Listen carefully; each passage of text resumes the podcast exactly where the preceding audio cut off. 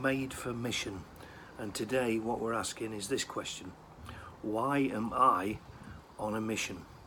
Is it to evangelize, to tell others, to connect, to be relevant, to impact? We've recently looked at the following. Here they are. We are called, that's all of us. What's my mission? That's Jesus. What's my message? The love and goodness of God. Who's my mission? All those around us and who we come into contact with, if you like, our community, our world. And we need to be outside of our comfort zone, don't we? For far too long, both you and I, the church, has been and remained in our comfort zone. We choose to do things from our base, on our terms, but that needs to change. And surely that's one of the best lessons that we have learnt and that must come out of the recent pandemic that we've been through. Especially if we're to do all of the above. It's the simple little things that make the biggest impact. Sometimes the things we underestimate and think won't make a difference do make a difference. So, why am I on a mission? Most people don't want to be on a mission. Can't I just be normal? Can't I just attend church like everyone else and then go home? My job's hard enough. Do I really have to force spiritual conversations on people? Well, the answer is, of course you don't. No, just be you. Just be normal. Just be natural. Let it happen. If you like, let it happen super naturally, but naturally, in other words. You don't have to force anything.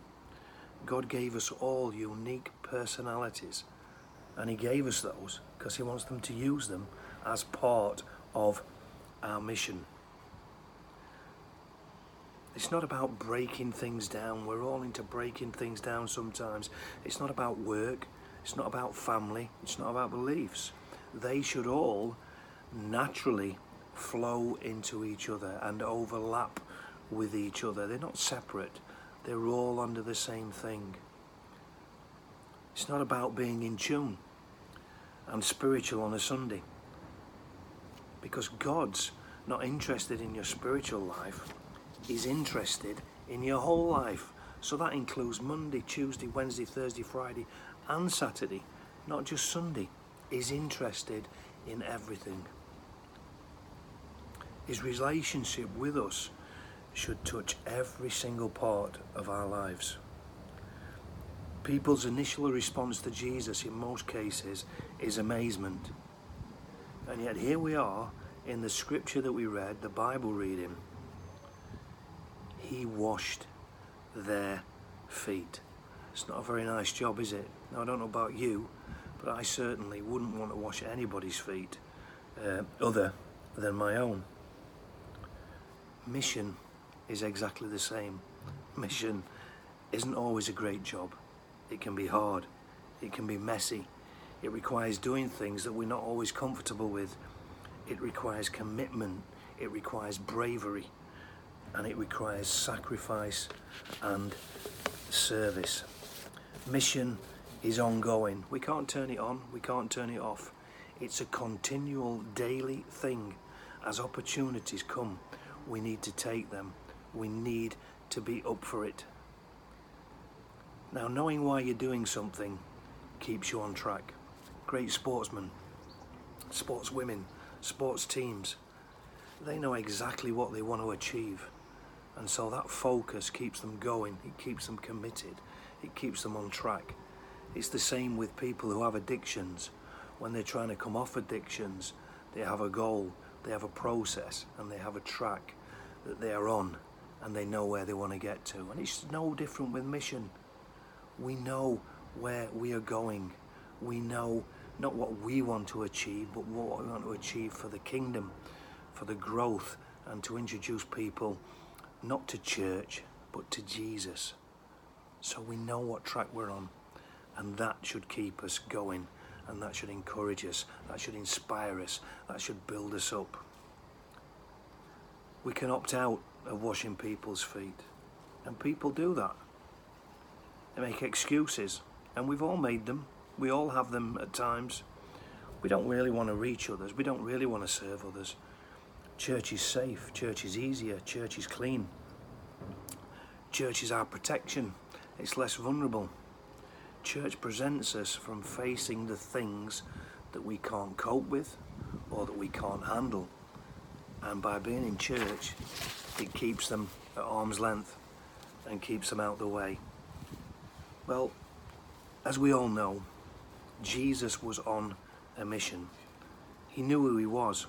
He was the Son of God. His mission was clear. The question to us this morning is ours. Is your, is your mission clear? Is my mission clear? He knew who he was, his Father's, so he had nothing to fear. Neither do we. Do we know that? Do we fear nothing this morning? He knew what he was here for. His time had come.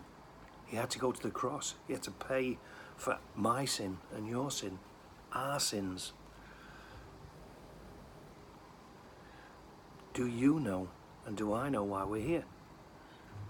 He knew where he was going. He was going to his Father. He looked beyond the cross. I wonder sometimes, do we look beyond the cross? He knew where the power came from and that God was in control. Again, do we always know that God's in control? Do we always trust that God's in control? Because it's no different for us as it was for Jesus. Now, what we need to do is pour out. And by that, I simply mean, as individuals, we need to pour out to God. So we need to let Him have the good, the bad, the ugly. And then what God does is, He pours into us. And He pours in His love, He pours in His word, He pours in circumstances, He pours in prayer, He pours in conviction, and He pours in encouragement. And then what we do is we again pour out. We pour out to others and we pour out guidance, hopefully wisdom, hopefully love, hopefully service, sacrifice. And we pour that into others. So we pour out, he pours in, we pour out. It's quite simple, really. We give it away with arms open but as a church, sometimes what we do is we keep it for ourselves and we keep our arms closed. And when our arms are closed, we're giving nothing away, are we? It's not how it's meant to be. We are all, every single one of us, whether we like it or not, we are made for mission. A life in relationship with God. Service plus sacrifice equals mission. Jesus washed feet. He wasn't full of pride, he was powerful, he was all powerful. And yet, he had supreme humility. Love is always like that. However small the task, the person who loves will perform that task because nothing is too far beneath them or below them. None of us are more important to do any task than anybody else. None of us. Doesn't matter who we are, what we are, how much money we've got, what kind of house we live in, uh, what kind of upbringing we've had. None of us is below performing any task when in the service of Jesus. Because the thing is, the more we do that, the more we become like Christ. We have to put the needs of others above our own sometimes and in certain situations. You have no idea when and where God wants you to use you. And it's often in the places that we least expect that He does use us greatly for the extension of His kingdom. God's calling on your life as well is always bigger, always bigger than your lifetime. So, this morning. Communicate your mission. Live out your mission. Mission defines you, or it should define you. Mission is not about projects, it's about people, individuals, groups. You can't grow faith inside any comfort zones. Make your life a mission, not an intermission. Maybe your mission is on pause. Perhaps this morning you need to press play so that your mission is ignited again and that we get back on it, that we get back on track, we get back on the mission field, as it were. You can give without loving, but you can't love without giving. Love can be hard, love can be complicated, but it's never harsh, it's never abusive, and where natural love ceases, Christian love starts. So, in conclusion this morning, simply this why am I on a mission?